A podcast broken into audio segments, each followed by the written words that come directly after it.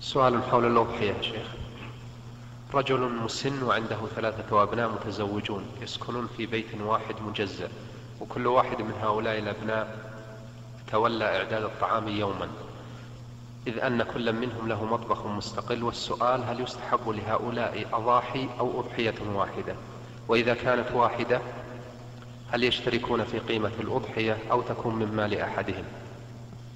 الذي أرى أن على كل بيت أضحية. لأن كل بيت مستقل